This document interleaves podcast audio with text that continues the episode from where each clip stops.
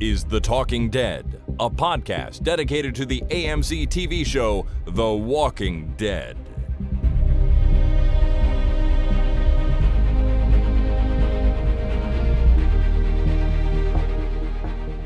Hello everyone, my name is Chris.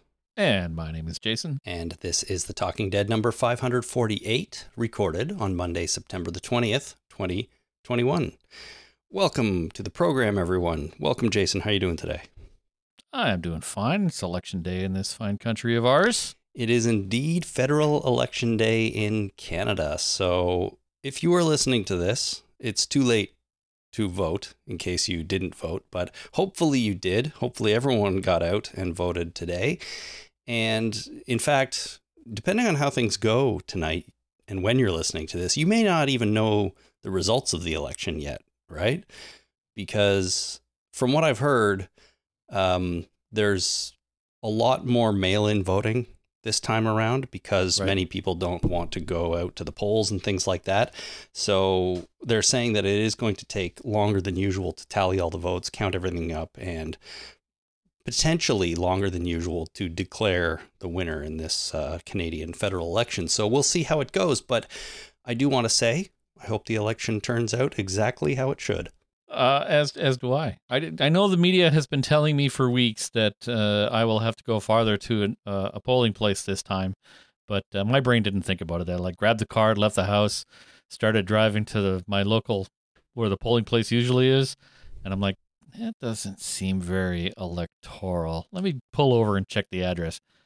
Fuck, fucking kilometers away. I mean, it, instead of taking taking a minute or thirty-seven seconds to drive to my, what's usually my local polling place, I had to drive for almost two whole minutes, maybe even four. I wow. wasn't counting. Wow. But uh, it took it took a it took longer, and I was I was a little annoyed. I got to tell you. But you did it, and that's the most important thing. You went and you voted. Oh, yeah. You uh, made your voice heard in our democratic system, so that's great.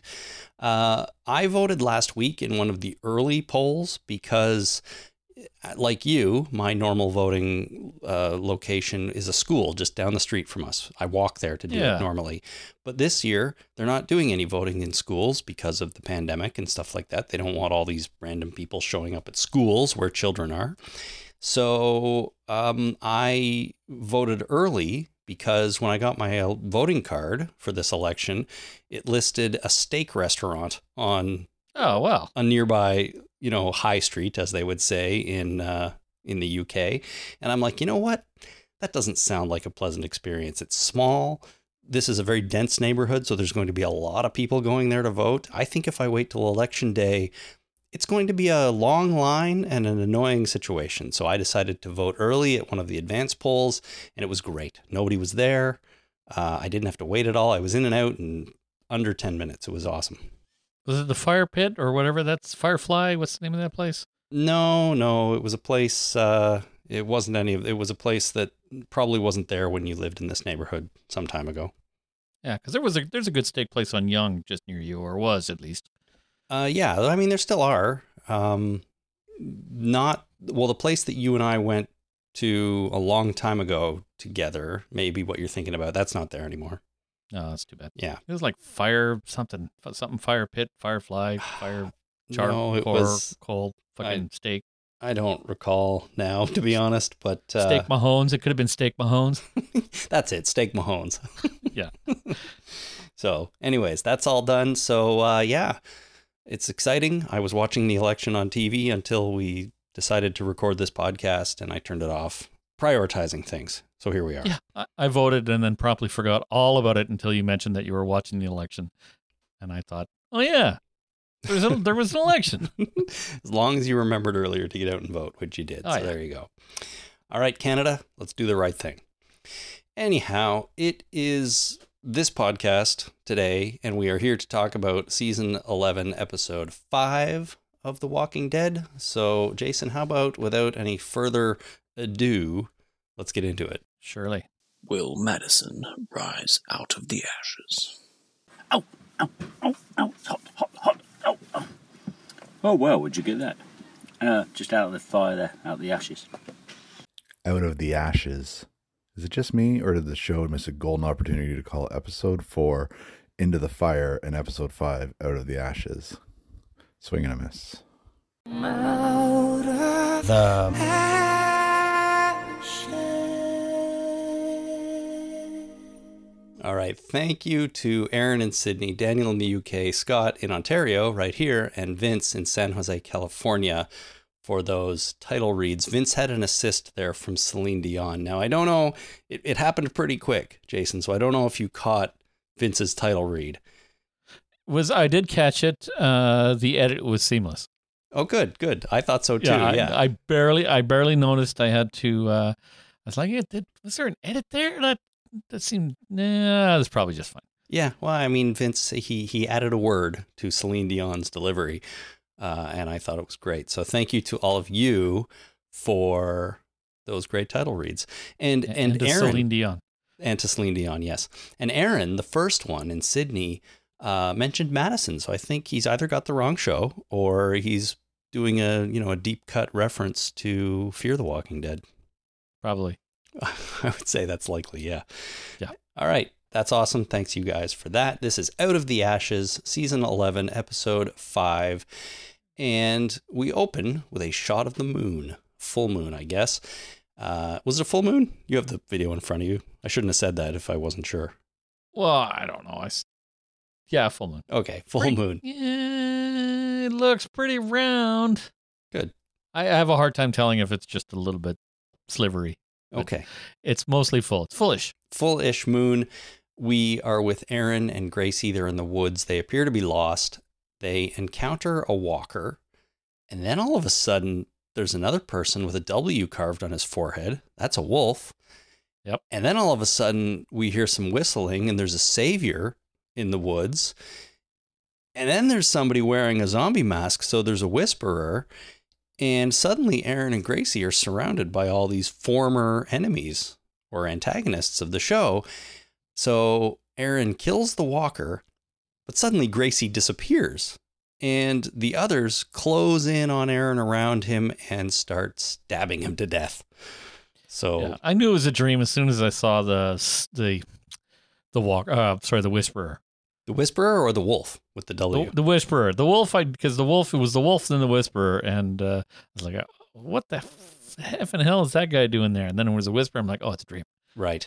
And the other thing I noticed, too, is there there are a lot of red colored trees around in this scene, right? Which reminded me of Fear the Walking Dead, that episode where um, there are a bunch of sort of reddish pink colored um, trees and stuff like that, which right.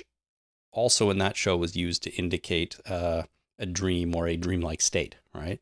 Yeah. So it seems to be a Walking Dead thing that they do that. Now, um. After a very fast cut of Maze, the Terminator, in Aaron's episode, he yeah. you know, he screams stop in the dream, and then Aaron wakes up. Gracie is safe in bed beside him, and he goes to put on his metal hand. Yeah, it was huge. Did the hand look very, very big to you? It looked very big to me. Well, it didn't jump out at me as being enormous, but I mean, if you're going to have a fake hand, maybe it's just going to be big, bigger than a normal hand. Well, it's, it looked absolutely massive. I'm looking at my hand going, my hand's not that big, and I got fairly big hands. I mean, my hand span, uh, I don't know if you've measured your, uh, your, your splayed hand from tip of your thumb to the tip of your pinky finger, but mine is exactly nine inches. Oh, really? It's made it very handy in my adult life to be able to estimate measurements. Knowing that my span is nine inches, my thumb is exactly no, sorry, the width of my hand is three inches, and the knuckle, uh, the end of my thumb to the first knuckle is one inch. It's very handy to know that kind of shit when you're uh, trying to measure things, because then you can also go, uh, how big is that? Is that eighteen inches? Yeah, it's about two hand spans. I know that's eighteen inches. Well, now I want to measure my hand because I've been measuring nine inches with some other part of my body. Hands would be well, a lot easier. Yeah, I mean it's uh, it's P C. And uh, you can measure things in public. There you go. That, that yeah. would make life a lot easier. I'm going to try yeah, that. Yeah, I mean, done. I've I've gone into uh, into Subway shops uh, many a times in my life wanting to truly measure to see if they're a foot long, but it's not really appropriate to do that in the uh, in the restaurant. So I, I've never gotten around to it. So you just use your hand instead. Well, it's longer than nine, nine inches. I know that, but I, I, I'm not really sure if it's a foot long or not. I hear you. Okay. Uh, anyways, on that note, um, yeah, they wake up. Now we cut to uh, Jerry, and he's tiptoeing through a bunch of sleeping people in one of the houses. They're just all over the place. He, so I guess everybody's uh, holed up in one house, right? Everybody's in the same house. Well, l- let me ask you that question, because yes, the walls are uh, partially, de- like Alexandria is partially destroyed. I guess some yeah. of the houses are burned down. The walls aren't in great shape. So they've moved everybody into one of the houses that is still standing. Is that what's going on? I guess. I would I would assume so. I mean, it's not a bad idea. Keep everybody together. Or maybe it's not one house. There's probably too many people for one house, but they're sleeping all over the place, right? They're sleeping on the floors and whatever crevice they can find. Yeah. And you mean, I've been to that party, and it's not a lot of fun to be sleeping in a doorway. Uh, but that's the only spot on the floor you could find at yeah. three o'clock in the morning, and you need to go to sleep. You need to go to sleep, right? Yeah, good point. So, uh, yeah, I would assume that they're everybody's kind of holed up together for safety, which it, makes sense because you know we have a situation that happens in a second, uh, in a second that uh, is really handy not to have everybody spread all over the goddamn place. Yeah, absolutely. It does safety in numbers, right? And if there simply is no other room. I, I suppose it does make some sense, but Jerry's tiptoeing through them. He's on his way to the bathroom to pee, and as he's doing that, he takes a look out the window and sees a walker inside the walls, inside Alexandria. So he realizes mm-hmm. that they have breached the wall. He wakes everybody up. Uh, we get a quick shot of Aaron telling Gracie to go into the basement and stay there and hide, and then the rest of the adults all start running outside and fighting off the zombies. A group of them are trying to push the wall back up uh, while the rest of them kind of kill zombies. They get the wall back up, but Aaron has a close encounter with one of the zombies just before Jerry sledgehammers it. And uh, before we go to the opening credits, we see the walkers all gathering sort of against the outside of the makeshift walls around Alexandria. Yeah, so I guess the wall fell down. They It looked like they were the hooks. They're... They kind of put a bar up uh, in order to hold that section of the wall in, uh, and that bar sat on a couple of metal, um, just bent metal hooks. Yep. Right, and I guess the uh, the metal hooks were uh, pushed over. Like you put enough pressure on them, the metal hooks will bend. So that's uh, that's what happened. Uh, so they were hammering them back in place. And there was one guy uh, sledgehammering a metal hook before they even got the wall up. He was sledgehammering the the hook, and I'm like, what the hell are you doing? Until later on, I realized what the hell he was doing, and it made sense. Yeah, I was a little confused about that, too, because there were guys, as you said, just hammering these these hooks in, but it um, I, I wasn't sure exactly how that was holding the wall in place. Those... Well, it's like a, it's like when you bar a door, right? You yeah. close the door, and it's got these metal hooks on the back, and you put the bar in the metal hooks, and it closes, it holds the door door closed. The the hooks are on the wall, like outside of the door frame, right? So yeah. that they're secured to the wall, and then the bar is just blocking across the door. So same yeah. concept, okay? Same concept, but the hooks weren't strong enough. You put enough pressure on them, the hooks all bent down, mm-hmm. and the wall came in, came f- flapping in. So yeah. They had to fix it. I don't know if just hammering the hooks back into place. I mean, you bend a piece of metal enough, it's just going to break off. So, uh, you know, th- you better fix it. Like, don't just put it back up and go, "Ooh, that was close. That fell down for some reason." It's fine now, though. Exactly the same way it was before, only a little bit weaker. It's fine. Yeah. I mean, in the moment, you just got to get the wall back up. But let's hope they spend some time repairing it coming up in the future. You know, there's trees lying around. In, mm-hmm. inside, cut a tree down, put a stick up, like jam it into the ground, jam it against the wall. You're good. Sure. Use the use the resources you have around you, I guess. Yeah, move one of the houses up to the wall. Just park it right up against the wall there. You'll be fine. Sure, no problem. That's easy. You, you can drive your house around, right? Yeah, of course. Yeah, I you know I drive my house around all the time. I'm sure you do. Park it across the street in the park. I think that's lovely when uh, we can we can park there. It's nice. You get you get away for a weekend. Just park your house across the street instead of just walking over there. It's really nice. You don't even yeah, have yeah. to leave home.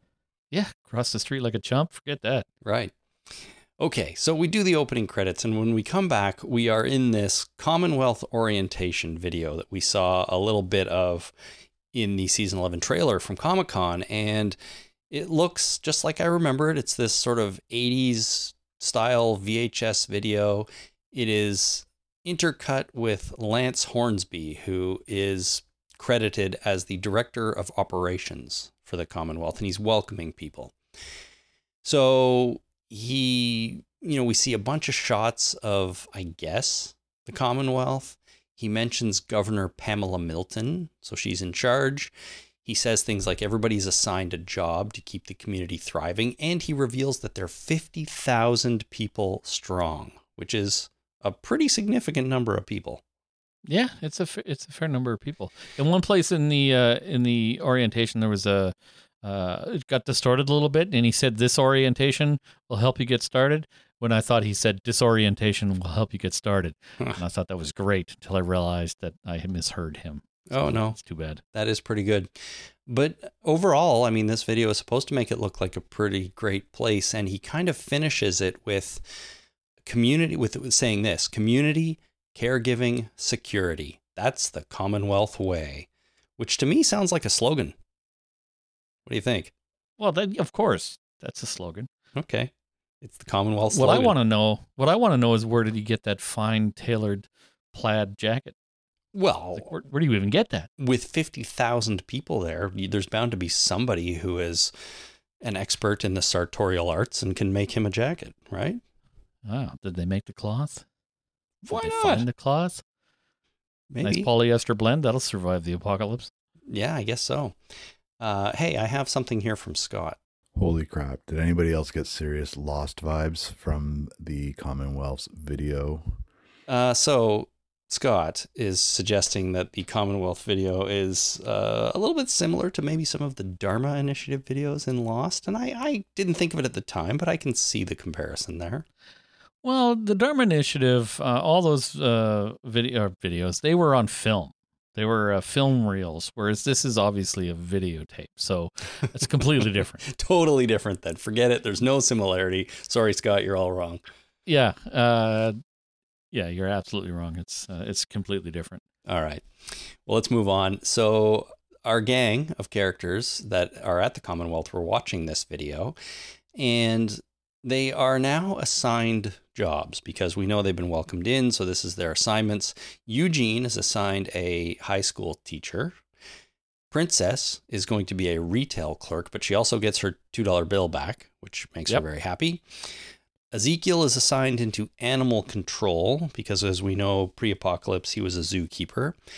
And Yumiko doesn't really have a job assignment. Instead, she has a letter inviting her to meet and discuss opportunities um, with uh, the Office of State Affairs for the Commonwealth. Yeah, she's going to be food. Please come and enjoy a culinary opportunity, uh, which would benefit the the, uh, the Commonwealth greatly. How to serve man. Uh, she's this is a Soylent Green situation, maybe? Yeah, they eat people. You, you don't think so? I mean, they got to eat something. There's fifty thousand of them, for crying out loud. Yeah, we don't need that many. Well, um... Eugene says that, you know, he he looks at all these assignments. He says they're not really here to work. Instead, he they are there to find help for their people. So they come up with this plan to kind of split off to try to see what they can learn. Uh, Ezekiel and Princess are going to go do one thing. Um, Eugene is going to go and find Stephanie and meet with her. And Yumiko, because she's a lawyer and maybe she has access to whatever happens at the Office of State Affairs, she's going to go and look into that. So she says to the guy that's in there that she has a family member that she needs to find in the Commonwealth. Yeah. If you were uh, brought into the Commonwealth, and I assume that you would be accepted uh, past the uh, the first barrier there and would see the orientation, what would your job be? Uh, what would job would you be assigned, do you think? Me personally? Based you on, personally? Well, I mean, based on what I do now, I can't see a real need for that kind of service. Well, that's the thing. Me neither. So I'm I'm looking for tips here. So, I mean, I could dig a ditch. That, that might work. No, I couldn't do that. Uh, I mean, you know, later we see people working in a bakery, bake shop. I don't think I'd want to do that. I... I'm not my kids. They're the bakers in the family. I don't know. Um, tree trimmer, maybe? Oh, that'd be all right. Tree trimmer. Uh, I'd be somewhere probably in between. I, I could probably do a middle management job. Yeah. Uh, just kind of shuffling papers around, uh, making sure that other people's papers papers are properly shuffled. Uh, and then I would summarize uh, the, the shuffled papers to my superior, who would shuffle his own papers. Uh-huh. Aggregated paper shuffling up the chain until uh, until the... You know, the head person, what's her name? Uh, she has her piece of paper that she can shuffle around her desk. The head person of the Commonwealth, Milton, Pamela Milton? Yeah, Pamela Milton, thank you. All right, so you're uh, a paper it's shuffler. It's either that, yeah, it's either that or lunch. Oh, sandwich maker, yeah. No, no, I would be lunch. Oh. Like, uh, obviously, there's a Soylent Green situation going on, so they need people to be food. Uh-huh. Like software developer, you're food. Like, what good are you in, in this post-apocalyptic world? Yeah, that's a really good point. I mean, I, I'm pretty handy around the house. So, you know, maybe I could be like general maintenance. That would be okay. I wouldn't mind doing something like that. You know, you need your uh, you need your windows washed? Sure, call me. You need uh, you need a toilet installed? I can do that kind of thing. Call me up. Yeah. My my primary purpose around the house uh, as a fix-it guy is uh, to to walk around the house and uh, confirm that whatever is broken is broken, and we should call somebody. Okay. You don't do any yep, of the that's fix- broke. That's broken. Yep, that's broken. I, I reinstalled a tap outside this summer. I was very proud.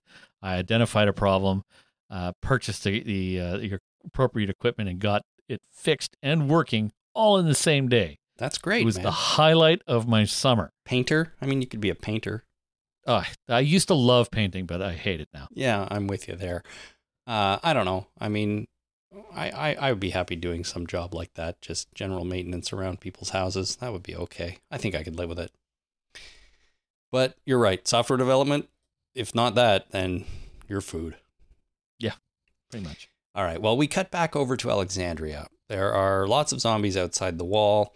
And inside the wall, the core gang that we know that is there are chatting, deciding what to do. This is Carol, Aaron, Jerry, Rosita, and Lydia.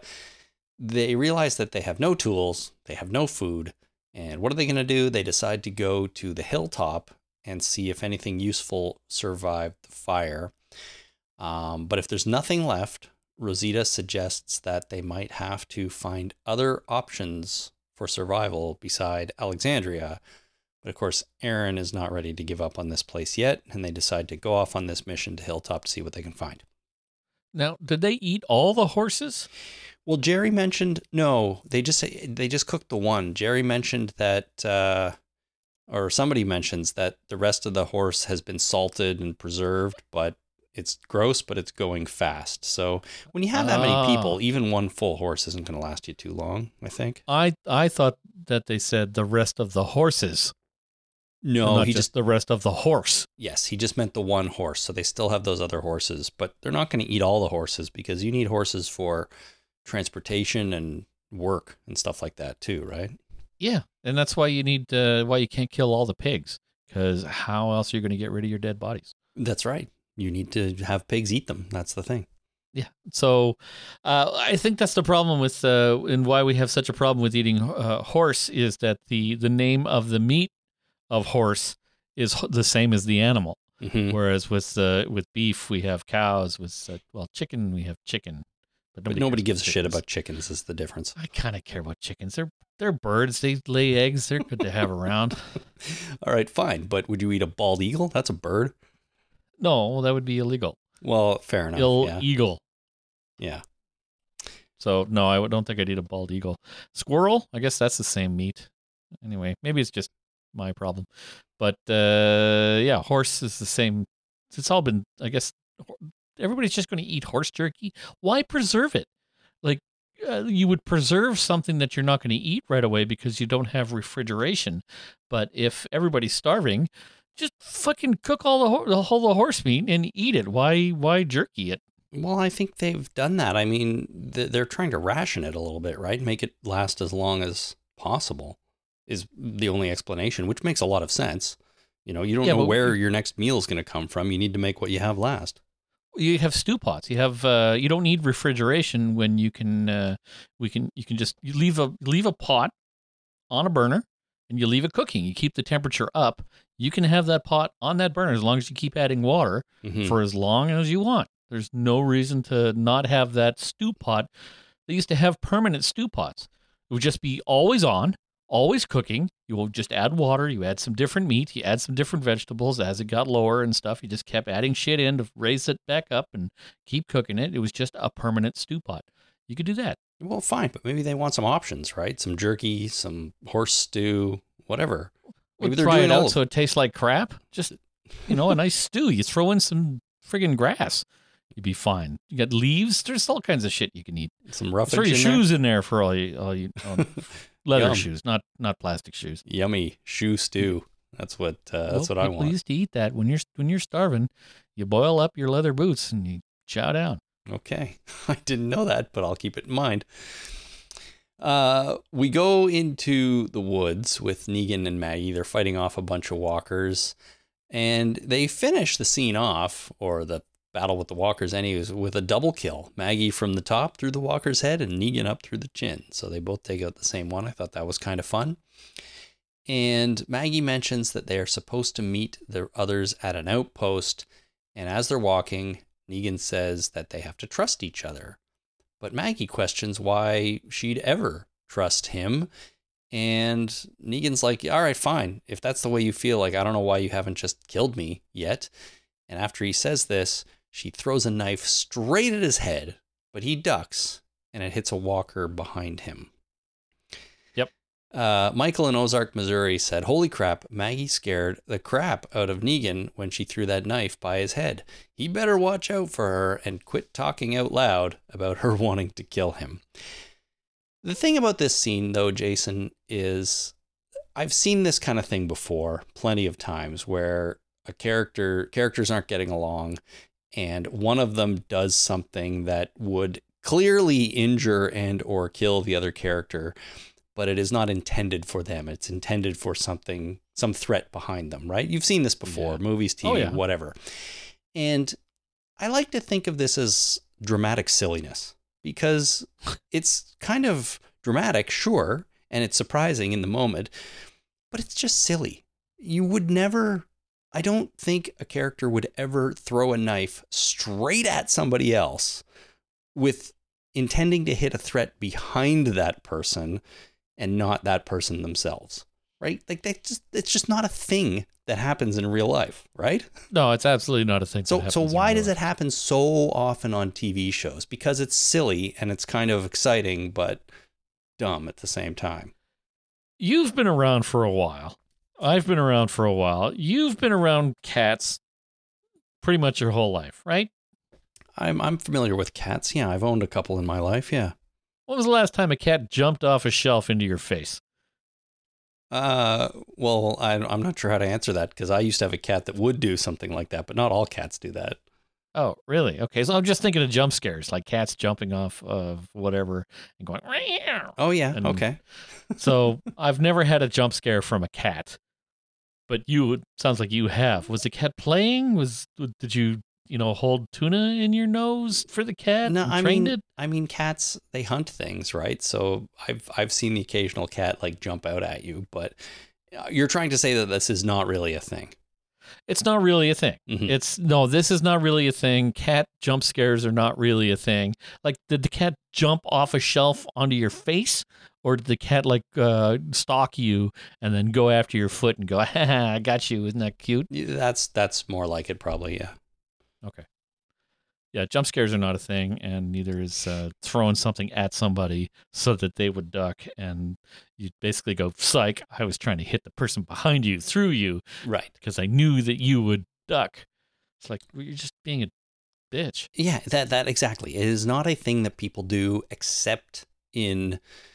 T V shows, movies. And like, I just don't like it. Like if, if Maggie had just yelled duck and thrown it, that would be, that'd be totally fine. That is something someone would do. Right. Um, so I don't know. I just, it's kind of silliness for the sake of, of a jump scare or a dramatic beat in the episode. And while I don't, it doesn't bother me that much, I do think it's kind of dumb and I wish they wouldn't include this, this sort of thing. Anyways, yeah. Negan is not hit with the knife, and, you know, they go about their day. We'll come back to them later. Um, we go back over to the gang who was on their way to Hilltop. They arrive at Hilltop. It's all burnt down, of course. Apparently, it looks like it has been picked clean, but there are plenty of zombies around, and they realize that many of them are former people they knew. So they start killing all the walkers at Alexandria, and we go to a commercial break. But this made me wonder, like, they just sort of abandoned, like, they haven't been back to Hilltop yet, and they had no idea that there were former friends walking around as zombies there. I guess that's what we're supposed to believe. Yeah, what did they expect? Well, yeah, I mean, I guess. But how, how, do we have a feeling for how long it's been since these... since Hilltop was burned down? I'm not really sure. Uh, probably not that long. Maybe a month? Right, because nothing is really rebuilt at Alexandria yet. So maybe it hasn't been that long, so they haven't had a chance to go back, which yeah. This is the first visit, which is therefore not surprising that they're finding stuff like this, like their friends, former friends as zombies. Okay, yeah. Makes sense. So after the commercial break, we are back in Alexandria, and Judith is giving a little weapons lesson to the other kids. Uh, while she's doing this, we see some teenagers, slightly older kids, taunting a child walker through a hole in the fence. So Judith runs over, confronts them. She says they shouldn't be doing that. And one of the teenagers pushes her down and says that her mom abandoned her because she's so annoying. So Judith pulls a knife on the guy, Gracie intervenes, and then Judith walks away. Um, yeah, these teenagers, I don't mean to be so negative because I like this episode, but these teenagers, if I never see them again, it'll be too soon. Well, like, I hated every everything about this. I mean, these people uh, have, these kids have been spent, if not their entire lives, most of their lives in the zombie apocalypse. You do not tease a zombie with your finger. Uh yeah. And it was also a very shallow allegory for bullying, mm-hmm. which I didn't like. Uh, you know, teasing some other... It had to be a kid zombie. It couldn't just be an adult yeah. uh, that they were teasing. There was uh, It had to be a, another child. Uh, and they didn't They didn't know. Like, like, and nobody was watching them, and no adult was anywhere near this situation going, what the hell are you doing? You're yeah. just... You're being the stupidest idiot possible. And then we had, uh, uh, you know, Judith being pushed down, saying your mom abandoned you, and that whole situation. I hated everything about this. I couldn't. Uh, I, there was no redeeming quality to this at all. I, I just question why we need it. I mean, they're setting up these teenage kids as, like you're, like you said, bullies. Um, it comes into play later in the episode again. But like, what's? I don't. I don't. I don't get it. Like.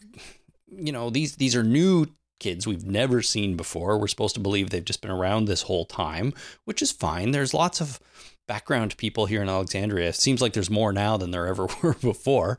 Um, but yeah, I I don't know. I just, I don't get it. The stuff we get with Judith later on, I don't think needed this scene to set it up.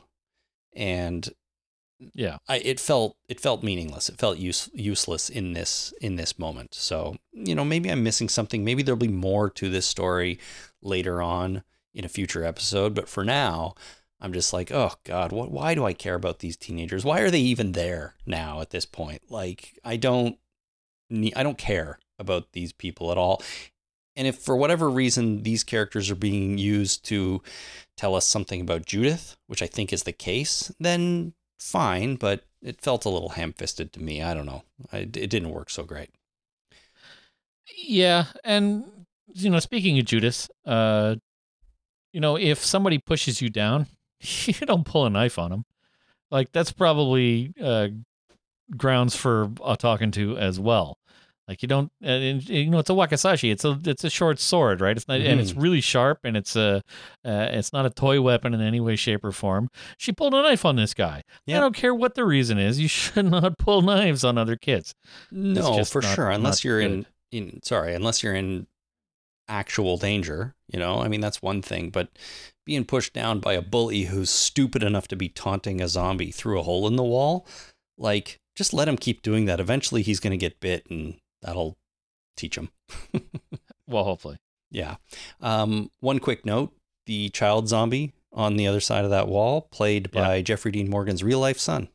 Oh, well, there you go. Yeah. His real life son made a cameo. Well, that's a shame that he passed away like that and became a zombie. It's sort of a bummer, yes. Oh, my God, man. They use real zombies in this show, right? Of course they do. Of course. Yeah, I, I assume. All right. Well, after this scene, we go back to Maggie and Negan. They've come to a residential area. They enter a house and dig up some stashed supplies. So this is a, a uh, noted safe house where they're supposed to meet everybody. Negan questions how long they should wait there, suggests that maybe they should take the food back to Alexandria, but Maggie, of course, doesn't want to leave. Um, she wants to wait for her people, but Negan's like, let's give them till sundown, and then we're out of here. Well, you should give... They don't have cell phones, right? They don't have ways of coordinating people in real time. They do not. You don't just give... You don't just give... It's like, okay, well, let's meet you at the uh, at the crossroads. And you get there, and it's like, if they're not here in fifteen minutes, we're leaving. It's just like, okay, just, you know, pump the brakes a little bit, relax. It's the apocalypse. It may take them a little time to get here. Maybe cut them some slack and just, you know, chill for a little while. See yeah. what happens. I mean, ne- Negan's point, though, is that this mission has gone so far off the rails that there's almost no point in continuing it anymore. Well, there isn't really a point in continuing it. And he said, look, there's a bit of food here. Let's take it back. We can feed two or three people for one day, but it's better than nothing.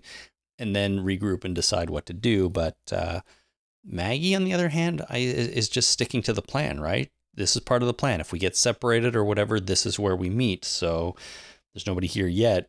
Like you said, we need to give them some time. I can kind of see both sides of this argument, to be honest, but, you know, they they are really stuck on their opposing viewpoints. Yeah. So we cut over back to the Commonwealth, and Yumiko is entering a bake shop. There's cupcakes and cakes and all kinds of delicious stuff all over the place. And inside this bake shop, she finds her brother, Tommy, working there, who, when he sees her, is so shocked, he drops a really nice cake on the ground and ruins it. Bummer. Which was a bummer, yeah. Uh, back at the hilltop, they've been looking around. They find nothing there. There are more zombies. And Lydia realizes that they're being herded. So there must be a whisperer in the crowd. And after they kill a bunch more of these zombies, Aaron knocks one down, unmasks him, and Lydia stops him from immediately killing him by saying she knows this whisperer. Oh boy. And we go to a commercial break. After the break, we're jumping all over the place. We're back with Eugene and Stephanie. They're getting ice cream. And after they get their cones, another woman grabs an order for Pamela Milton. I think she may have may call her Miss Milton. Uh, Eugene asks if it's Rocky Road, the flavor, but this other woman doesn't say anything, just looks at him and then walks away. I don't know what Rocky Road is. What flavor is Rocky Road? It's an ice cream flavor. What do you mean you don't know no, what Rocky Road is? I know that, is? But do you describe the flavor? Have, do you know what Rocky Road is? I've never had it. Is it like uh, chocolate, or is it vanilla, or is like, I assume there's... uh chunks of something in it, since seeing as though it's a rocky yeah, road. So yeah. I'm thinking chocolates with uh, chocolate ice cream with kind of chocolate chunks in it. I think it's a chocolate ice cream, but it usually has um like I think sometimes nuts and marshmallow, like oh, uh, diced sense. marshmallow in it. Yeah. That sounds horrendous, but I understand. Well, it's it's really good. I mean, ice cream, even the bad flavors are still good because it's ice cream. I don't like Uh, I've never really been big into ice cream, and I don't, uh, I don't eat or drink milk anymore, and I really dislike marshmallows. I don't understand you sometimes. Ice cream, nobody doesn't like ice cream. I, well, I'm, I have enjoyed it every now and again, but I was never, I've never been a, hey, let's buy some ice cream and keep it in the freezer for ten minutes or however long it takes uh, to eat an ice cream. When you're out uh, and you're walking around somewhere and You you never go to yourself, hey, Jasper and Jenny, let's go get some ice cream. That would be a nice thing to do. Well, they would get ice cream, I would get something else. I don't like walking around and eating. I don't like eating while I'm standing up, first of all. So I don't think okay. I'd ever get uh, walking around ice cream. uh, I and I don't even like sitting at. I, I I like. I prefer to be sitting at a table when I eat. I don't like eating not at a table. It drives me crazy. All right, definitely don't like eating in the sun, and definitely don't like eating while I'm standing up.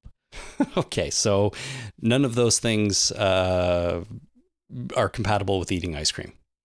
Yeah. At all. Okay. I have no interest in doing what, what they're doing right now. Like having ice cream, enjoying each other's company and walking around. I would just walk around. I'd be, I like coffee and I yes. don't like walking around with a coffee. You rather Getting sit a coffee and... and then going for a walk. I, I would wait until the walk is over until I uh, got a coffee and I could sit down and enjoy it. Okay. Well, that's, uh, that's something. Uh, well, they're getting ice cream, and this he asks about Rocky Road, and she just sort of looks at him and walks away. Um, Chris in Toronto writes, "Holy crap! If I had ice cream for the first time after ten years in the apocalypse, I would be bawling my eyes out." So Chris clearly enjoys his ice cream. Mm-hmm. Now, I want to talk about this scene for a second because why did Rish- uh, why did Eugene ask her if that flavor is Rocky Road? And I started thinking back when he was talking to Stephanie on the radio before they left to make their journey to the Commonwealth, I remember them talking about, I thought I remembered them talking about ice cream. And so I went back to those episodes to check them out. And they did indeed bond over the fact that they had both spent some time in Pennsylvania as kids, and they ended up in the same town together, and they mentioned an ice cream shop. And so I thought, okay, this must be him, you know, projecting back to that. And I thought maybe he mentioned Rocky Road as his favorite flavor or something like that. So I went back and checked, but he didn't. He mentioned a black raspberry flavor in the episode. So he, right. so the Rocky Road doesn't tie together, but there is definitely an ice cream connection there somehow. Okay. So, um, does that play into this episode at all? Other than, hey, that's neat. Um, I don't see it. No, but I, you know, I, I thought, I thought it was an unusual scene for him to be asking about the flavor just out of the blue like that. And I thought it played back into when he was talking to Stephanie on the radio, and it sort of does because they talked about ice cream, but sort of not because it's not the flavor that I expected. But does he, does he not know if it's Rocky Road? I mean, I wouldn't know if it was Rocky Road, but I don't think I'd get a, an ice cream or anything and then ask if it's if it's a particular flavor. I might ask, what flavor is this? Mm-hmm. But I don't think I would ask, is this Rocky Road? Is this butternut ripple? Is it uh, is it strawberry swirl? Uh, right. Strawberry shortcake. Uh, I would know what that is because that's my favorite flavor of anything, ice cream. Uh, I love strawberry shortcake. Strawberry shortcake. Okay. Anything well, pink. I love any food that's pink. Okay. That's weird. Um, I just, I just, I thought it was, that's why I'm bringing it up because I thought it was strange that he would do, he would ask that question. So, uh, it, it sort of ties back, but not really. We'll see where it goes. We'll see if anything comes from it. So basically what it boils down to, Chris, I'm sorry to just to take this aside again. I don't eat ice cream very often, but when I do, I prefer, uh, I'm a little girl when it comes to ice cream. Uh, I like, if it's pink, it's strawberries, fine. Strawberry shortcake's good. Uh, anything like that is fantastic. Well, I'm going to refrain from telling you what my favorite flavor of ice cream is because you're going to judge me. Of course I'm going to judge you. Is it, uh, well, you got to tell me. You can't no, not tell not, me now. I'm not going to. I don't want to. All right, to. Tell the listeners. I'll plug my ears. Uh, well, there's a brand of ice cream up here called Kawartha Dairy. It's from a little town in Ontario called Bobcaygeon. And I only, since only you listeners are listening right now, they make a flavor called Banana Boat, which is banana flavored ice cream with marshmallows mixed into it and uh, some uh, chocolatey chunk things. And it is the most delicious thing I have ever eaten, ice cream wise, at least. I wouldn't judge you. Yes, I just you tell would. you I know you what you have is fine, except for your taste in pop when you mix like seven flavors in a single pop. This is what I'm talking about. That time I bought like cherry vanilla Doctor Pepper, you're like, what the hell's wrong with you? And I'm like, I needed to try it. Uh, I just tell you what I prefer. I don't like marshmallows. You can like marshmallows. But the thing is, I don't eat like plain marshmallows by themselves because that's weird. But in an ice cream, it's fine. It mixes in with the ice cream deliciousness and it really adds to it. Anyways. And why bother? We've. What do you mean, why bother? Because it's amazing. Well, if it mixes into it and it doesn't make any difference, then what's the, what's the point? It it it it levels off the marshmallow flavor a little bit and mixes it with the other thing and creates something entirely new and amazing. The the you know the yeah, sum, we're talking about ice cream chemistry here. The sum is greater than its parts, right? Right. It's like mixing hydrogen and water, uh, hydrogen and water, hydrogen and oxygen together, and you get water. You can't really separate it out because uh, basically water confuses me. Hydrogen and water, you have hydrogen which explodes and wa- and oxygen uh, that supports combustion. Why doesn't water explode? I'm just glad it doesn't. Because of chemistry, because the, the, the sum of it is different than the in com- component parts. So see? I can see where you're coming from uh, in that, that whatever flavor that uh, that you like there uh, is is uh, not explosive, where the individual uh, individual flavors are uh, gross. A little bit dangerous. Fine. Can we move on? Uh, yeah. Okay, fine. Okay, so they continue walking through the city. Uh, we see things like people pushing baby carriages, all really pretty normal life, it looks like.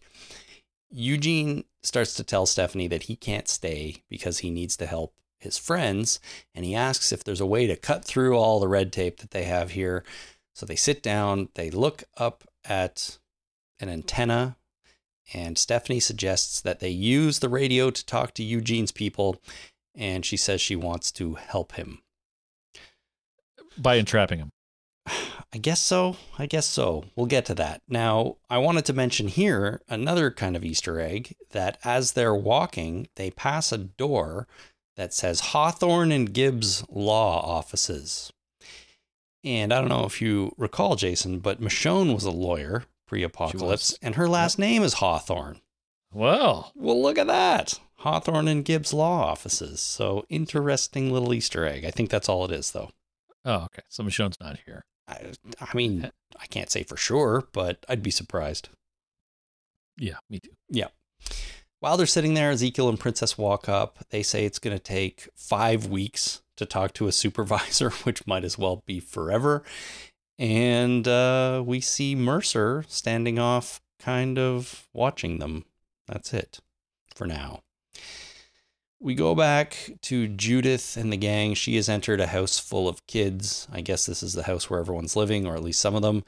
Uh, she finds her handprints that she made with Carl on a piece of wood, broken on the floor. Uh, that jerk teenager from the wall is there. He says he didn't do it, and he's kind of a dick to her. But then all the younger kids offer to help her put it back together. Hmm. So there you go. Now we have Judith sitting outside with the pieces of wood. They're still broken. Um, and Rosita walks up and talks to her about Carl being gone, talk about memories, the past, et cetera. Judith says she's worried that she'll forget some of these people that, you know, she used to love, like her brother and her dad. And Rosita talks about her own parents and how she still misses them. And she says, you know, Carl and Rick taught Judith to survive on her own, and they'll always love her wherever they are. Um, so it's a nice, nice scene. Uh, Jennifer mm-hmm. in Minneapolis writes, holy crap, did you see Kaylee Fleming act her way to stardom? There are big things in the future for that kid. I literally wanted to find the person who broke the handprints and smack them myself. Her tears hurt me, hurt my heart so much. Bravo, Miss Fleming. Bravo. I agree. I thought the acting, uh, her acting in this scene was uh, phenomenal. I was really, uh, really impressed. Me too. I like Kaylee Fleming, and I actually didn't think the previous scene at the fence with her was that great. I mean, she was fine, but I think maybe it was tainted by those other kids for me. But this scene was really good because she's she's acting across Christian Serratos, who's great, and uh, this one was way, way better. So, yes, bravo, Kaylee Fleming. I totally agree. Mm-hmm. All right, well, we are back now with Aaron and uh, the group interrogating this whisperer whose name is Keith. They found out he claims that he's the only one left. Of course, nobody believes him except Lydia, who doesn't just straight up assume he's lying. Uh, she claims he's not hurting anyone, but the others think he might be a threat. So they take him down into the cellar and they find four more people hiding down there, which to Aaron pretty much confirms that Keith was lying because he said there was nobody else. Uh, they look around, they find some more masks. They question how many more of them there are. And then Jerry finds one of Nebila's scarves hanging up, confirming that these people were indeed in Alexandria and were some of the Whisperers that burnt the place down. Bastards. Bastards. So while all this is happening, Keith grabs a knife and slashes at Aaron. There's a brief fight, and the other former Whisperers run out of the place, but Aaron picks up the knife, and before we go to a commercial break, approaches Keith and says, "My turn." So mm-hmm. I'm thinking Aaron was going to cut him up, stab him to death. I hope Aaron's okay. Yeah, so Aaron goes pretty dark in this episode. Um, we no, see... he well, he gets a he slashes at him with a knife. Oh. But uh, I hope he's okay. I hope he didn't get cut too badly. Yeah, I think he's fine. But you're right. I was a little worried in the in the moment. Yeah, uh, we'll talk about Aaron's darkness in a minute after our commercial break. Back with Eugene and Stephanie in. It's a train station. I don't think the Commonwealth has functioning trains. At least I'm not, I don't think so. But uh, the radio room is on the upper floor of this train station. There's lots of people around. There's guards around. They sneak their way in while Ezekiel and Princess sit down on some benches to keep watch, I think. Kind of just assess the situation a little bit. Mm, this was uh, this is a really nice train station. Was it a real train station, do you think? I thought it was really... Uh... tastefully decorated. I'm pretty sure it's a set, to be honest. I think I read I think I read that the Commonwealth set is built in the same location that the sanctuary was when Negan was running that place. So I see. I don't think it's a real train station, but I agree with you. It's nice. It looked good.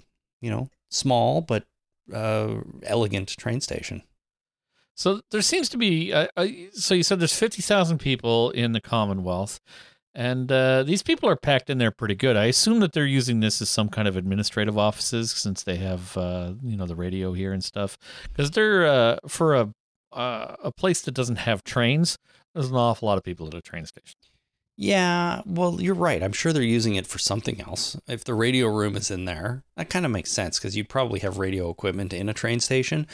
Uh, but they're, I'm sure they're using it for something else. Because you're right. If there's no train rain, running trains, like why are all these people hanging around? Well, know. Maybe they're waiting for the next train, which is just ridiculous.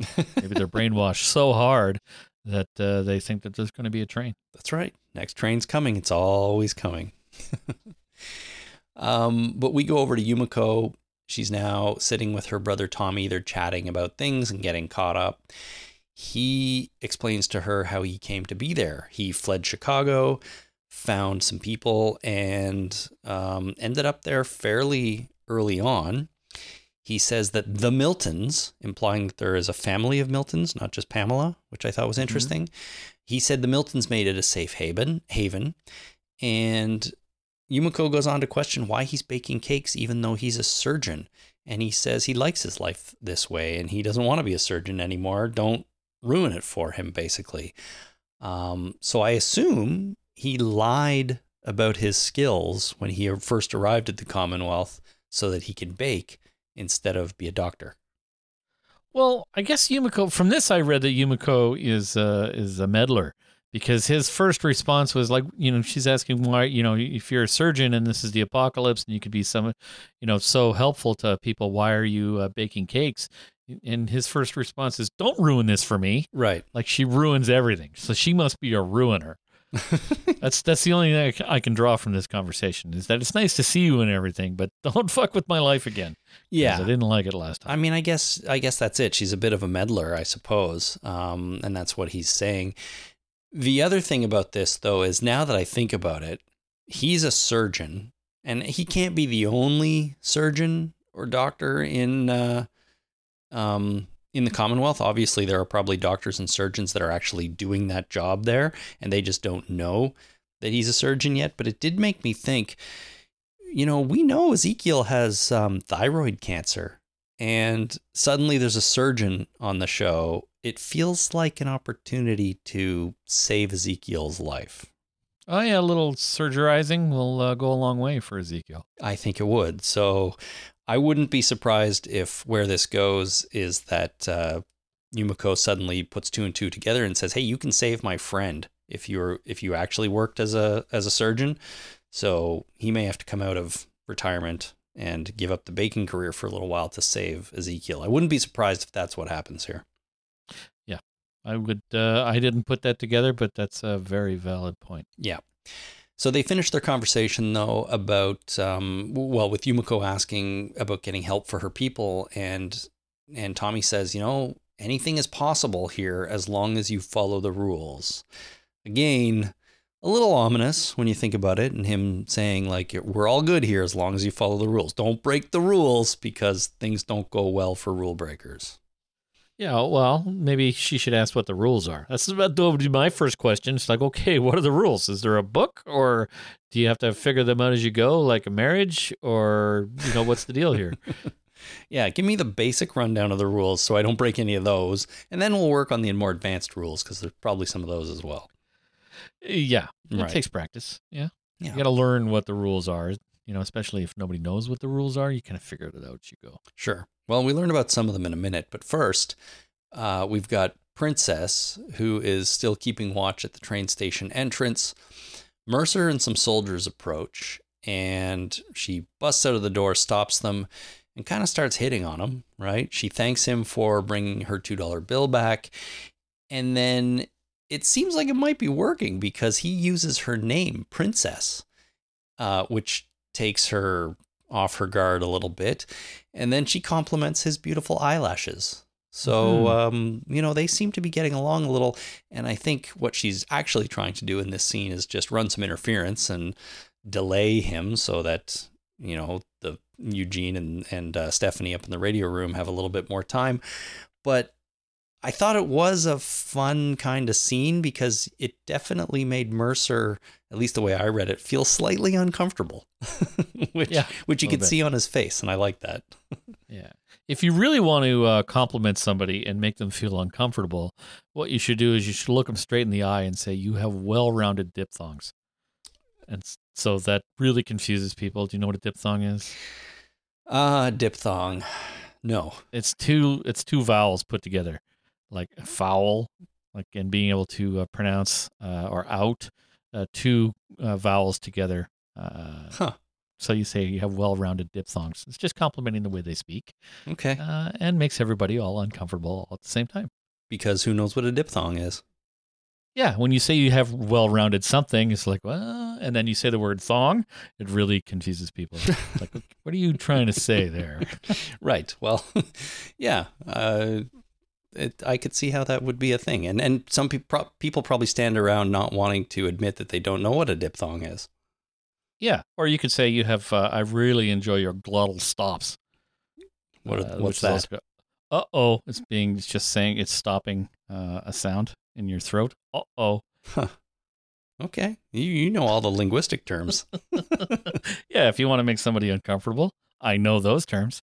Very good. Very good. Or but, measure something with your hand yeah. or another part of your body. But uh, complimenting somebody's eyelashes, it's a little odd, don't you think? I think it's weird, but, you know, eyelashes are a thing that sometimes people notice on other people if they're especially long or flappy or whatever, you know. Uh, flappy. That's a good one. Yeah. And, and you have really flappy eyelashes. See? And I like that about you. Exactly. Way to make someone uncomfortable. But, you know, I think in this scene, Princess was basically just trying to stall him, right? She's running interference, oh, yeah. stall him. And she's like, uh, what am I going to compliment? His um, giant shoulders? No, no, no, no, no. His beautiful eyes? Oh, let's go with eyelashes. Yeah, yeah, yeah, yeah. So, um, all right. Back to Aaron and the gang. They are interrogating Keith now by threatening him with a walker. Keith insists still that they're the only ones. He screams to Lydia to help him. Because she's, you know, his former friend. He also says that Alpha was right about them. He says they pretend to be better than the dead, but dead is honest. So what what does he mm-hmm. mean by that, do you think? The dead don't lie.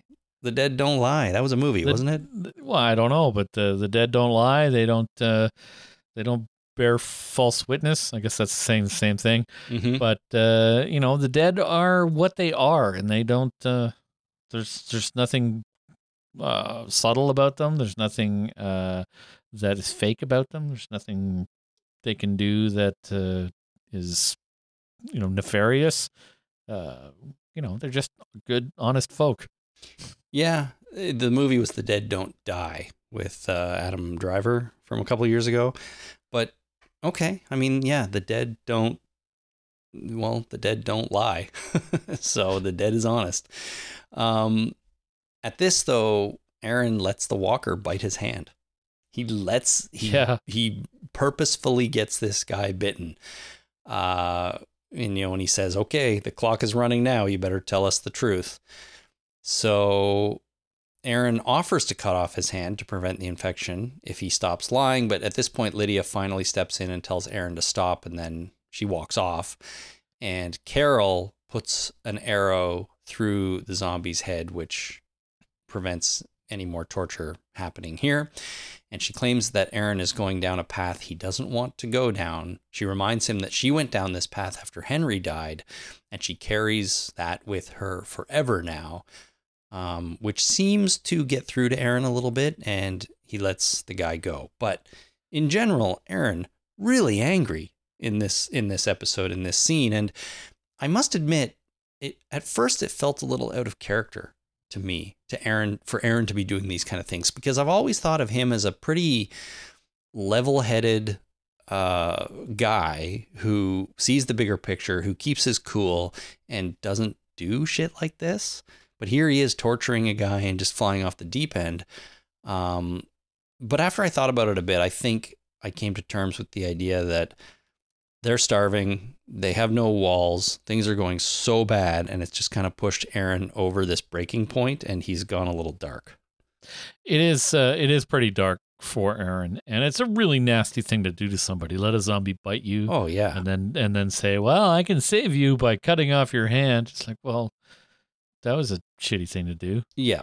It it really, well, I mean, it really puts the pressure on you. Either tell me the truth now, or you're going to die and turn into a zombie. The other thing about this, though, is that I'm getting a little bit tired of people torturing other people to get answers. I mean, we've talked about this before. It doesn't work. Yeah. You don't, you don't elicit the responses you want.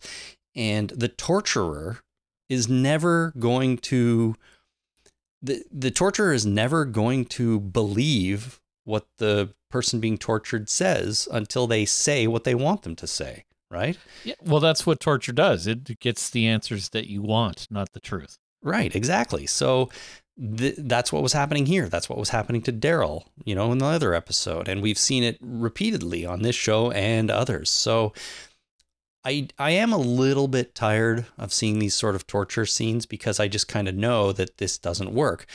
But they, you know, writers use it as a way to show, I think, to say more about the person doing the torturing than the one being tortured, right? In this case, it was all about Aaron. He's come to the end of his rope. He's crossed the line, and he just can't take it anymore. So he's acting in a way that is really kind of counter to his usual personality, I think. And that's really all I can take away from this scene. He's trying to protect people, and he's going about it the wrong way. Yeah, and then he does a very Mad Max thing. He throws down the knife and says, you can cut off your hand, or I can do it, uh, which is what, you know, Mad Max did. He said you can saw through that the handcuff in about ten minutes, but you only have about five before the car blows up. You uh-huh. probably get through your wrist in about four minutes if you, or whatever it was. So uh, it was a very Mad Max thing to do, and who's going to cut off their own hand, right? So Well, I'd be like, my first thought would be, fucking you do it. Why did you even ask me? Yeah, Dumbass. Seriously. And this make... knife is pretty dirty. You're about to cut off my hand. Uh, can you at least wipe it on the grass? Or your shirt, maybe, right? Wipe it wipe it off on something. I don't know. Something, you know, it seems a little nasty. And then the ne- anyway, we'll get to it. Uh, the next scene with his hand cut off, and uh, he's fine. He'll be fine. Yeah, we, we, we do skip over that, but we will get to that. First, we go back, though, to Rosita and Judith. They are gluing the boards together, and the radio suddenly comes to life, and it's Eugene. He says they're safe, and he asks about what's going on in Alexandria. So Rosita tells him that the war's over, Alpha and Beta are dead, and so on. But as they're talking very quickly, the radio breaks up and they can't hear him anymore. We cut over to his side on the Commonwealth in the radio room, and uh, Mercer busts in and arrests them for unauthorized use of government property.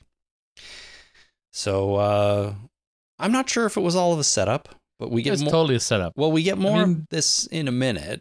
But what what do you think? Well, she didn't get arrested at all. Like, it was just Eugene. She snuck him in there. Uh, and, you know, got him access to the radio, and then only Eugene gets arrested? Come on. Well, we don't know for sure that she didn't get arrested. The, there's a dude in a in a scene coming up in a minute that says she's being charged separately as a citizen, whereas they're being charged as asylum seekers. So she's, she's well, according to him, under uh, getting some sort of uh, consequences for this. Yeah, I don't think so. This completely was an absolute setup. The whole the whole point of this was to, uh, you know, we'll get there in a minute, but the whole point of this was to get something over on them so that they would have to do what you actually want them to do. Mm-hmm. It's to it's to give a compelling reason for them to, it's to compel them to do something. The whole point of this fucking charade. So you're saying it's it's so that they can hold something over Eugene and the gang, and the Commonwealth can make them do something. Send yeah. them the, the, we don't know what it is yet. We don't know what it is yet. Okay. But the, the thing is, you know, uh, when Plaid Jacket guy comes in and says, uh, let them go, uh, I'll go talk to the governor. Uh, and, and then she says that, uh, you know, you're going to have to pay for this one way or the other. There's going to be something you'll have to do to make up for this. Right. right? That's, it's a fucking con. It's, it's the whole point of this was to get them in a position where they have to do something that uh, they may not otherwise want to do. Got it. Got it. Okay. Well, let's, let's go out of order here for a second, which is unusual for us, but you're right. So there's, there's a scene with Maggie and Negan in between this, but we'll talk about that in a second because there's lots to talk about there. But, uh, Eugene, Ezekiel, and Princess are being held in an office, as you said, or a guy comes in, reads them their charges, and they're charged with wanton trespassing, reckless endangerment, illegal communication with a foreign entity. So that's their charges. He says they'll have a hearing within the hour. So this place is really efficient mm-hmm. when it comes to that. He says if guilty, they'll be dropped off outside and banished from returning. They ask for their lawyer, who, of course, is Yumiko.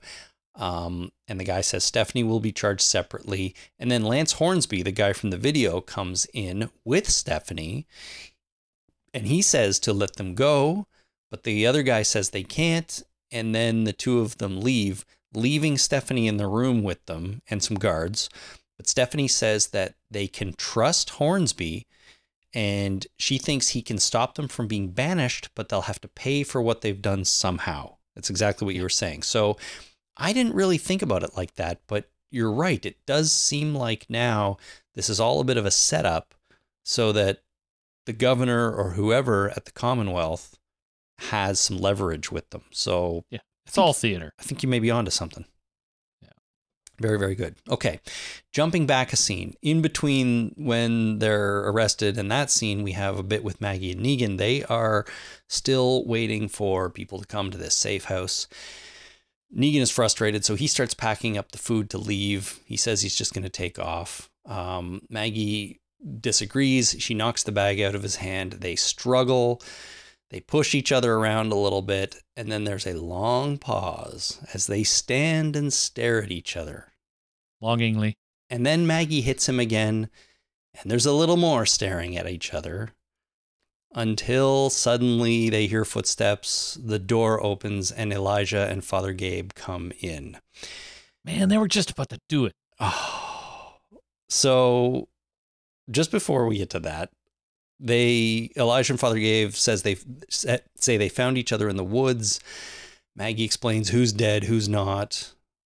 And what do they do now? Father Gabe says they wait for the others. Maggie agrees. And Negan says nothing. So Negan is the only guy who is still a proponent proponent of getting up and leaving. Everyone else is like, no, no, no, we wait for our people, which which is a point I liked. It sort of puts everybody on one on the Maggie side of things. Um, and Negan's kind of alone. Now, Negan and Maggie, staring at each other silently after they've tussled. Jason, the sexual tension was palpable. Well, yeah. And did you hate it like I did? Well, I absolutely hated it. Why, why would Maggie go there? She's not going to go there. Negan, um, Negan's a, uh, a a lech. He's he's not a he's not a nice man, uh, and he would absolutely do this and probably enjoy it. Oh. But Maggie, on the other hand, I don't think she would ever go there or should ever go there. It seems like it's out of character. Uh, yeah, it's absolute fucking rubbish. You could see it on both of their faces. You could see both characters expressing this this moment of of. questioning their feelings, right? And I agree with you. Negan, fine. Negan's a bad dick. Like, he's a bad guy. And he might do something ridiculous like that. Maggie, I don't know. I we are supposed to believe that Maggie one hundred percent hates this dude's guts and will never see eye to eye to him with him. Does that mean, you know, she would never get down with the guy? Well, I personally think it should. And if it doesn't mean that on this show, I'm not sure how I'm going to feel, because in the moment watching this, like, I said out loud to my T V, no, no, no, you're not doing this. No. And then they didn't. But like, don't do this to me, T V. Don't don't do it. Don't do it. This is not good. But I thought for a second we were going to get a like rough kissing embrace between these two. And I, I don't know, man. I don't know if I can handle that, because I'm not sure I believe Maggie would do it. You know? Well, let's hope that she doesn't, because I don't believe that she should. I think it's way out of character. Uh, but, you know, love and hate, or are complex sex things. And hate, yes, are, you know, two sides of the same coin, right? Well, uh, you can hate somebody and still have sex with them because it's a biological need. Sure. Uh, so, you know, I don't recommend that, because it's a lot more fun when you don't hate somebody. I assume. I've never had sex with someone I hated, uh, but I would assume. What do I know, really? I just hope that Maggie doesn't go there, because, you know, she watched this man murder her husband. Yeah. Like, Jesus, and the father of her unborn child. Mm-hmm. For crying out loud, she can't go there. I, I would agree with you. I have... I would totally, I totally agree with you. And it's going to, I think it's going to upset me if she does go there for a variety of reasons. But I thought for a second it was about to happen in this scene. Yeah. And I, I don't know. I don't know. I, I, I'm not sure I know how I'm going to react if that does actually take place in a future episode. Now, maybe the show is just trolling us a bit, right? They sort of know that people are thinking, oh, are they going to get together? Are they not? Like, let's, let's tease them a little bit and, and put this scene in, and we'll never revisit this. You know, I don't know. I kind of hope that's the case, but it made me really uncomfortable when, when they were doing this. And, uh, well, they're not alone anymore. So let's hope that they don't get alone again, because, uh, we know that when you put two people alone, Uh, sometimes things can happen that are unexpected. Right. Like my friend Quentin used to say, you put an infinite number of monkeys in a room with an infinite number of typewriters for an infinite amount amount of time. Eventually, one of those monkeys is going to stick his hand up his own ass. Right. You know, your friend Quentin didn't really coin that phrase, but I think he modified it a little bit. The the, the end part is all him. Sure. Okay. Well, what you're trying to say is that unpredictable things happen. And when two people are in alone are alone in a room together, sometimes unpredictable things happen. But holy we know, moly. We know Negan hasn't had sex in six years. He, Maggie, who knows? What are you talking about? He had sex with Alpha. Oh, well, Alpha, right. Damn it. He's such a lech. Yeah. Okay, so we don't... There's no reason for this whatsoever. You're right. Alpha's... He, see, Negan has a, a... He has a track record of being this...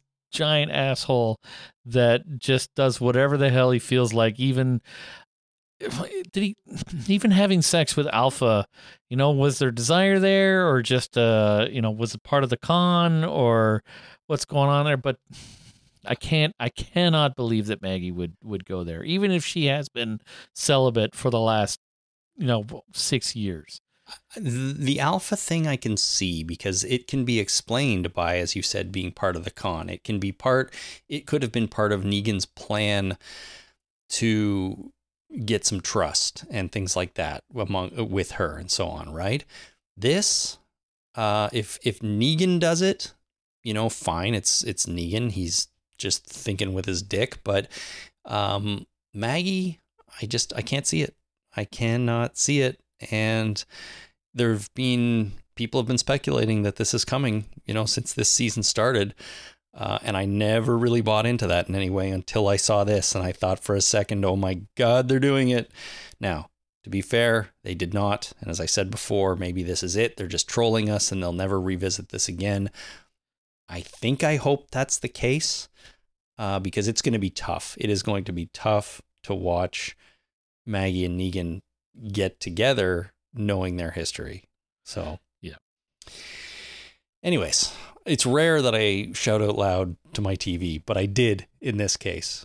Um, oh, I used to yell at my T V all the time. Well, I don't know if I do it so much anymore, but the, I used to. It's actually happened twice recently for me. The the other one was, it was my T V, but it was during a video game and not a T V show. Right. It was, uh, it was something, remember when I told you, I can't remember if I said this on the air or not, but I told you that I thought the uh, final season of Telltale's The Walking Dead was an absolute masterpiece. Yep. Something at the end of that game made me burst out at my T V in, in, nice. in a far less negative way, in a much more positive way. I'll oh, tell it's you. Positive. So you were, you were crying and you're weeping. You weren't crying. You were weeping with joy and delight and, uh, calling your T V, you know, lovely, sweet nothings. I can neither confirm nor deny that, but okay, you might be right. Anyhow, um, so that's that. Uh, we've talked about the next scene involving everybody at Commonwealth, so we'll skip right to the end here. We are at Hilltop. They, the gang is packing up to leave. Lydia is treating Keith, who now doesn't have a hand, so we don't know if he cut his own hand off or if or if Aaron did it for him, but either way, he's got no hand and he seems to be it, fine. And she's playing with the stump and he's fine with it. Yeah. Right? She, he just had his hand cut off with, I assume, no anesthesia whatsoever. And she's like shaking the fucking stump. Yeah. I don't think so. No, that, I don't. He would be screaming in pain. Uh, and he probably wouldn't just be sitting there going, man, that fucking hurts. You'd be cuddling that goddamn arm close to your chest. It would, and he would be in shock. Oh yeah. Uh, Uh, it just, man, people in this universe heal fast. And like, I'm pretty sure that thing's going to grow back in like a week and a half or something. It might. Yeah. The way they heal. Uh, but you're right. He seems just fine. Uh, so they are leaving. They leave him some food. Mushrooms. Yeah. Here's some fucking mushrooms. Maybe that's what he was uh, eating before they cut off the, uh, cut off the stump. It's like, man, that is trippy. Yeah. Just cut that thing right off, man. Now, whoa. Yeah, maybe. Uh, before they leave, though, Keith mentions that they saw one of their people, that he saw one of their people come out of the cave. And they all, of course, realize that it's Connie and ask where it was.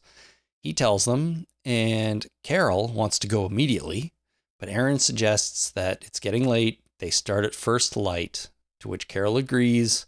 So they get in there, horse-drawn buggy, and they leave. And that's the end of the episode. So great tease for next week, I hope, um, with them going off to find Connie, mm-hmm. who's stranded somewhere, uh, which is awesome because I'm excited for Connie to come back. Um, and the other thing, too, is Carol, once again, for the second time in like, what, three episodes, she's wanted to do something kind of impulsive. Remember when she was looking for the horses, she didn't want to stop. And then Rosita yep. gave her a hug and said, no, no, no, let's, let's finish this tomorrow when it's safe. Well, Aaron does the same thing right here. So I feel like Carol's getting a little bit more agreeable with everybody. Yeah. You got to go along to get along. You do. Um, but there you go. So now we've got a lead on Connie and we're going to, uh, hopefully see her soon again, and I'm excited. Mm-hmm. So there you have it. There's the episode. Um, a lot going on in this one. We got updates pretty much on everybody except Daryl and Leah over with the Reapers. But mm-hmm. we got a, a good look at the Commonwealth. We got um, Aaron and the gang just trying to survive and find some stuff. We got a tease that maybe the Whisperers are still out there. Seems like they're not. Seems like maybe Keith and that gang really is all that's left. And um, we got some Maggie and Negan stuff. So um, what'd you think of this one? Overall, not bad? Overall, not bad. There was uh, I hated the thing with the kids. Yeah. Uh, that was kind of annoying, but everything else was pretty good. Uh, why would those Whisperer people hang around Hilltop? Isn't their whole existence kind of nomadic? And wouldn't they want to continue that kind of lifestyle, or they didn't like it? And if they didn't like the lifestyle, why would they herd a bunch of zombies in order to protect them and comfort them? Well, that's what such. That's what Keith says. He's like, we're just doing this still for some protection, right? But I get your point. Like, why hang around Hilltop? I mean, it's a burnt out building. Maybe it still provides some kind of... Well, the cellar still seems to be in pretty good shape. Yeah. I don't know where they were living. It provides some kind of shelter that they might need. Um, but they they also kind of say, look, you know, Whisperers are no more. Alpha, you know, some of us were just following her because we kind of had nothing else to do. So, like, I believe him basically when he says that we're not a threat anymore. It's just us. Um, as for why they're still there, I don't know. Maybe there's other little patches of them around all over the place for now. Yeah, maybe. I'm not sure. But I'm also glad that it doesn't seem like the Whisperers are going to pop up on the show again as an actual threat, because being there, done that, let's uh, let's move on. Yeah, for sure. Um, alrighty. Well, there you go. That is The Walking Dead, Out of the Ashes, Season eleven, Episode five recap. Uh, send in your feedback or thoughts or comments or questions for our feedback show that is coming up later this week on Thursday night. All right, Jason, it is that time again when we are going to announce our winner for uh, this week's prize, Season eleven prize pack. Before we do that, though, I would like to thank a few new patrons that have signed up. We've got Alex N., friend of the show, who adjusted his pledge recently, Deirdre F., and Melanie S. Thank you to you guys for supporting the show. Now, this week's prize, it's, uh, it's, it's in a, what do you call this? Coincidence? Not really. Maybe it's coincidence, but this week's... Serendipitous? I think it's serendipitous, maybe. Yeah. So this week's prize is a Funko Pop. You know those, uh, those toys? Very, Mil- very collect- collectible and popular. Very collectible and popular. There's billions of them out there. This one is an exclusive, was an exclusive to the Walking Dead supply drop, and it is Aaron, who was a oh. who was a big part of this episode. I had no idea when I arranged these prizes that this was going to be, you know, nice. At least partially an Aaron episode. So it is Walking Dead Supply Drop, Aaron Funko Pop exclusive. It's a cool one. It's got his um, mace hand covered in blood and stuff like that. So nice. Um, this is fun. So, Jason, it is that time. Please reach into whatever container you have chosen this week and pull out our winner for the Aaron Funko Pop. Well, I'm not looking forward to this, Chris. Uh-oh. Um, oh, no. You know, the, the box of kittens from last week was uh, was really nice, but this time what I have is a sack of broken glass. And I wrote uh, the names uh, all over a couple of glass bottles uh, and then put them in this sack, this leather sack that I have, and then I broke all the glass into pieces. Uh, I'm hoping that uh, at least one of these pieces has a complete name on it. It might just be a partial. It might just be a letter. Uh, but uh, I'm going to reach into this sack of broken glass, and uh, I'm going to very, very gingerly pull pull out a piece here. Well, fingers crossed that this goes well for you. Yeah, I'm just going to... Uh, okay, uh, yeah, okay. That I got a piece here. Okay, ow. A little right, sharp. Gonna, little sharp, little sharp. Okay, I'm going to pull it out. Okay, I'm going to go... Oh, fuck. Wipe the blood off of here. All right, so uh, the name that I pulled out here, it's got the full name on there. This is fantastic. Okay, so the uh, the name is Archana P.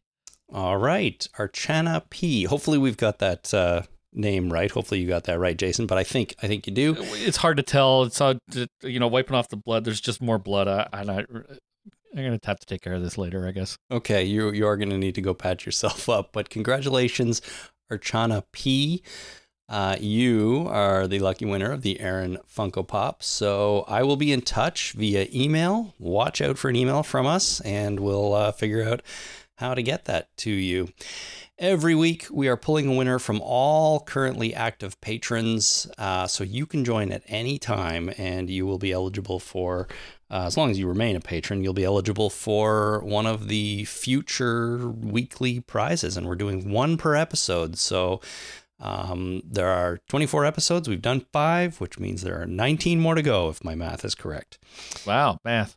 I know, amazing. Uh, so join up at patreon.com slash the talking dead. And, uh, you know, thanks again for everyone for becoming a patron. Consider this a perk of, of helping out. All right. A patron perk prize? A patron perk prize. Why not? All righty. Thanks so much, everyone. That is going to bring us to the end of this week's podcast. Uh, but of course, as I said, we'll be back in a few days with our feedback episode for this episode of the show. If you want to send in some feedback, by all means, visit talking dead podcast dot com and clicking on send voicemail at the top, which allows you to record a message and fire it right into us. You can also just send email to talkingdeadpodcast at gmail dot com. Whether it's a written email or a recorded audio clip, that is great. We love the recorded audio clips because, after all, it's an audio show. Uh, you can also find us on Twitter at Talking Dead, which I'm trying to be a little bit more active on. Um, so thank you for everyone that has interacted that way. Alrighty, that's going to do it. Until next time, everyone, my name is Chris. My name is Jason. Thanks so much for listening. Ciao.